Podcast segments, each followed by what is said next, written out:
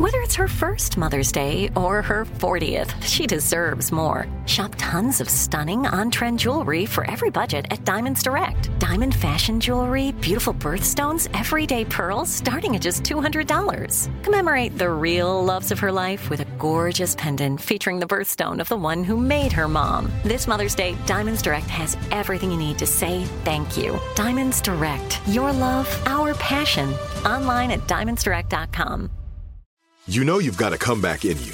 When you take the next step, you're going to make it count for your career, for your family, for your life. You can earn a degree you're proud of with Purdue Global. Purdue Global is backed by Purdue University, one of the nation's most respected and innovative public universities.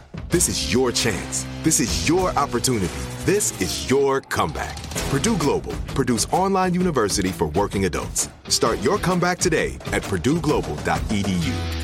When you buy Kroger brand products, you feel like you're winning. That's because they offer proven quality at lower than low prices. In fact, we guarantee that you and your family will love how Kroger brand products taste, or you get your money back. So next time you're shopping for the family, look for delicious Kroger brand products because they'll make you all feel like you're winning. Shop now, in store, or online. Kroger, fresh for everyone. The following episode contains disturbing and graphic scenes that are not suitable for children. Parental discretion is advised.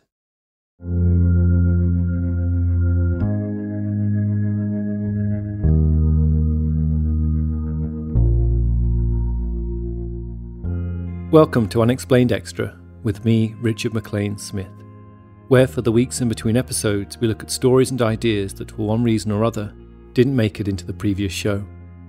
In the last episode, Tenebrous, one of the darker episodes in recent times, we explored the disturbing story of the 1922 murders on Hinterkaifeck farm in southern Germany. It is undoubtedly a deeply unsettling mystery, and one that feels oddly timeless too, with its power to shock undiminished in the almost 100 years since it took place. I think what makes it most perplexing for me is the combination of the fact that the murderer or murderers most likely knew the family, yet none of the suspects appeared to have motivation enough to carry out such a devastating attack.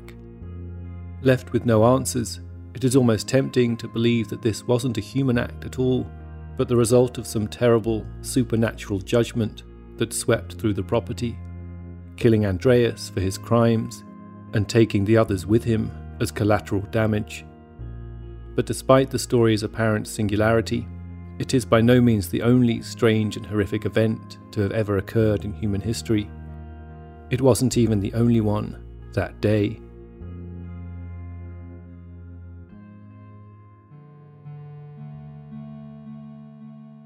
The girls laughed as they made their way back to the farmhouse, pulling their dresses above their ankles as they skipped through the thick tufts of grass.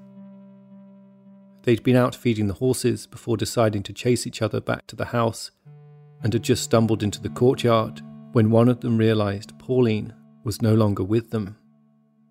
Even at only two and a half years old, it wasn't unusual for Pauline to help her brothers and sisters with the various errands around the farm Feeding the horses was one of her favourite chores. But now she was missing.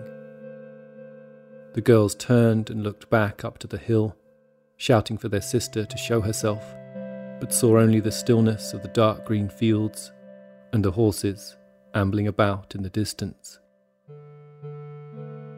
The Picards lived on their farm in the hamlet of Goas al Ladou in the area of Saint Rivoal a few kilometres east of Brest, in the northwest of France, surrounded by rolling hills of thick scrub and woodland. There were 11 of them in total, with Pauline being the second youngest of nine children.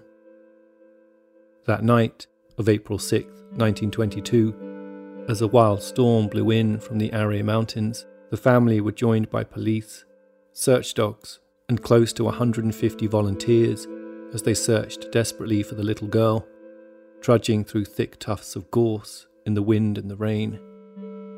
But no sign of Pauline was found. With the family grief stricken, attention soon turned to their farmhand, Christophe Keramon, who'd been staying at the farm the night before. Kerimon, who was known to be overly tactile with the young girl, had also previously served five years in prison for rape. Having tracked him down three days later, however, working on another farm six kilometres away, the police accepted Kerimon's story that he was miles from the scene at the time. And though police continued to make inquiries, with no sign of Pauline in the weeks that followed, any hope of finding her alive soon disappeared. But then, something truly unexpected.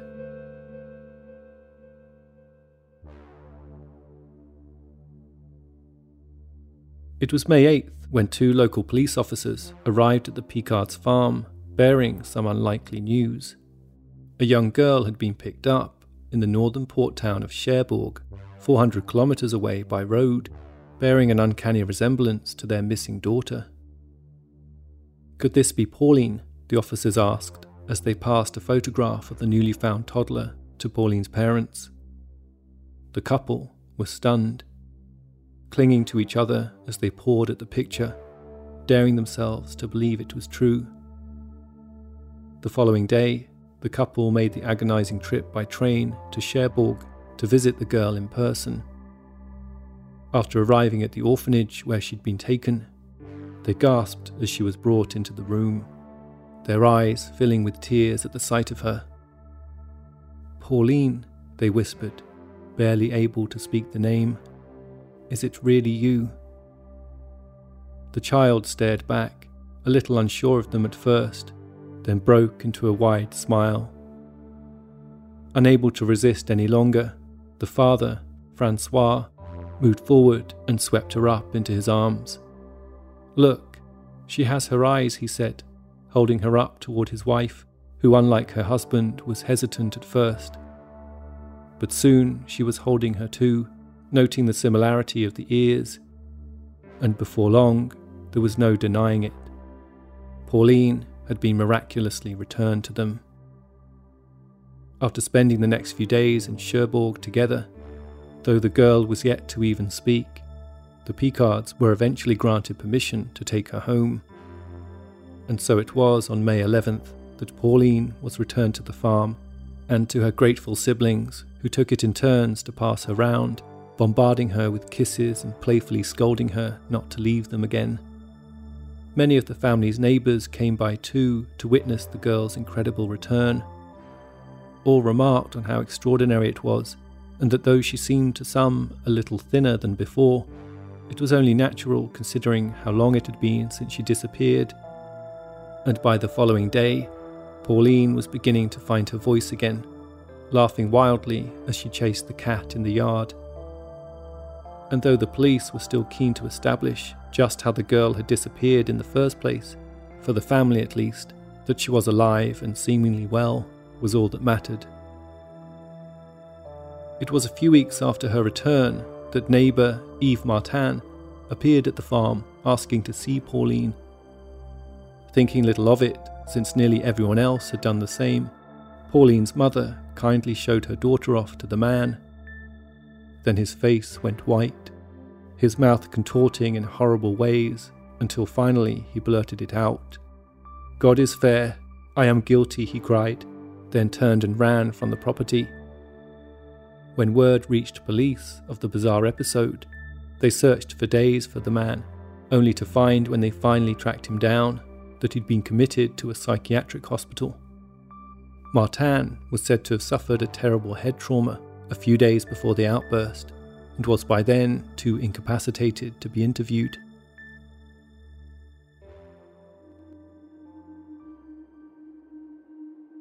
Two weeks later, almost a kilometre from the Picards farm, Monsieur Lemieux, a farmer from Lembras, was cycling to collect his cows from a nearby field when he noticed pieces of blood stained clothing scattered by the edge of the path. Pulling up to take a closer look, he was overcome with the sweet, sickly stench of rotting flesh. It wasn't unusual in those parts to come across the odd putrid carcass slowly rotting in the bushes, but that didn't smell like this. This was different. Following the trail of clothing through the long grass and into a thicket of gorse, he soon found the source of it. It took a moment to understand what he was looking at, so strange and alien it seemed, and though countless things were moving and buzzing around it, there was no denying it was the body of a small child. Or rather, what was left of it. One of the legs was missing, while the other was inside a muddied woolen stocking. There was a small wooden soled shoe on the end of it, and one of the arms had been almost completely chewed off, the bones protruding through the tough, dark skin, blackened by decomposition. There was no head on the body either, but a skull just two meters away, completely stripped of flesh. It took three days for police to arrive on the scene, but by then the whole community had learned of the horrific discovery. Pauline's parents were at home with Pauline when they heard the news, Francois racing into the field to see it for himself. It went almost unnoticed that among the strewn pieces of clothing, some pieces had been placed, neatly folded next to the body. But Francois saw it, saw the familiar checkered dress and the small shoe, whose laces he'd once tied himself with his own hands. He saw too those familiar strands of hair that now clung in clumps to the surrounding gorse. He looked across to his wife by the path and to the young girl from Cherbourg holding her hand. And in that moment, he saw what he'd refused to see before that this girl, this stranger that love had morphed and distorted into his little girl, was a good 10 centimetres shorter than Pauline and her eyes, they weren't the eyes of his daughter at all, nor her nose, that he saw now was softer and smaller than Pauline's. With tears in his eyes, he smiled down at the young girl and took her into his arms. Then, taking his wife by the hand, together they walked slowly back to the house.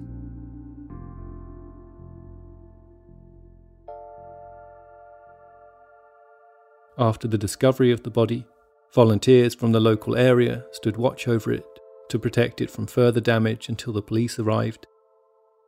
An autopsy conducted in a nearby barn revealed a large tear in the side of the body and a puncture wound in the groin, likely done by a knife. And though the extremities had undoubtedly been nibbled and gnawed on by wild animals, much of the torso seemed curiously untouched. The skull perhaps most bizarrely, was found to be that of an unknown man. Despite the autopsy's findings and the fact that 150 people had already thoroughly searched the area where the body later appeared, not to mention the neat pile of clothes left by the corpse, authorities concluded that the child had simply got lost and died from natural causes. On June 13th, police arrived at the farm to take the young girl from Cherbourg, who the Picards had by then named Louise Marcelle Pauline, back to where she was found. At the door, as they said their goodbyes, Francois held her for just a moment longer before finally handing her over to the officers. While the Picards were left to mourn for a second time, Louise was placed in an orphanage and a few months later began to talk, finally and though she seemed not to know who she was, she asked repeatedly for Alan, Henriette, and Anne, siblings of Pauline's. In September, a neighbour of the Picards who visited the orphanage to see Louise for herself left convinced that she was in fact Pauline after all. But by then, the Picards had made their peace, burying the remains of the young girl found by their farm under a stone engraved with their daughter's name and though many rumours swirled among the local community about just what exactly had taken place, most scurrilously in the press, ever eager for a salacious angle, the case was eventually closed. Sadly for Louise, or whoever she was, she died only a year later after contracting measles at the orphanage where she was staying.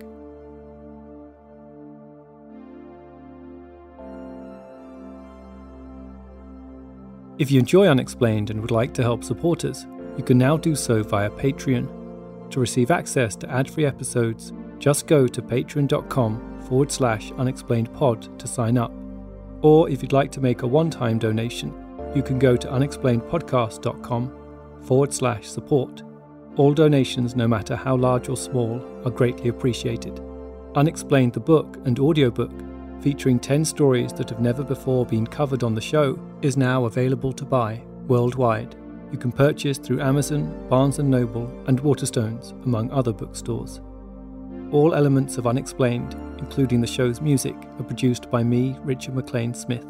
Please subscribe and rate the show wherever you listen to podcasts, and feel free to get in touch with any thoughts or ideas regarding the stories you've heard on the show. Perhaps you have an explanation of your own you'd like to share. You can reach us online at unexplainedpodcast.com or Twitter at unexplainedpod and Facebook at facebook.com forward slash unexplained podcast.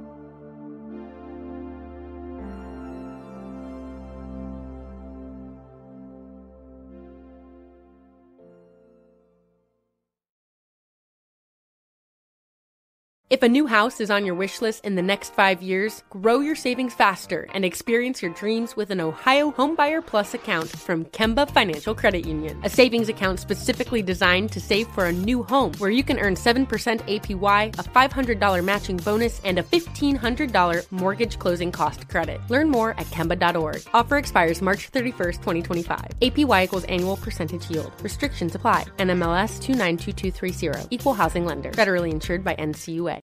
With the best all inclusive vacation deals to Mexico and the Caribbean, booking your getaway with cheap Caribbean vacations means you have more freedom to do your deal. Whether you want to enjoy snorkeling, endless margaritas, and more, or simply soak up the sun and sand in a tropical paradise, Cheap Caribbean Vacations has your deal for that. Plan and book the exact getaway you want at exactly the right price for you by using our exclusive budget beach finder or find a featured all-inclusive package to Ocean by H10 Hotels and do your deal at cheapcaribbean.com.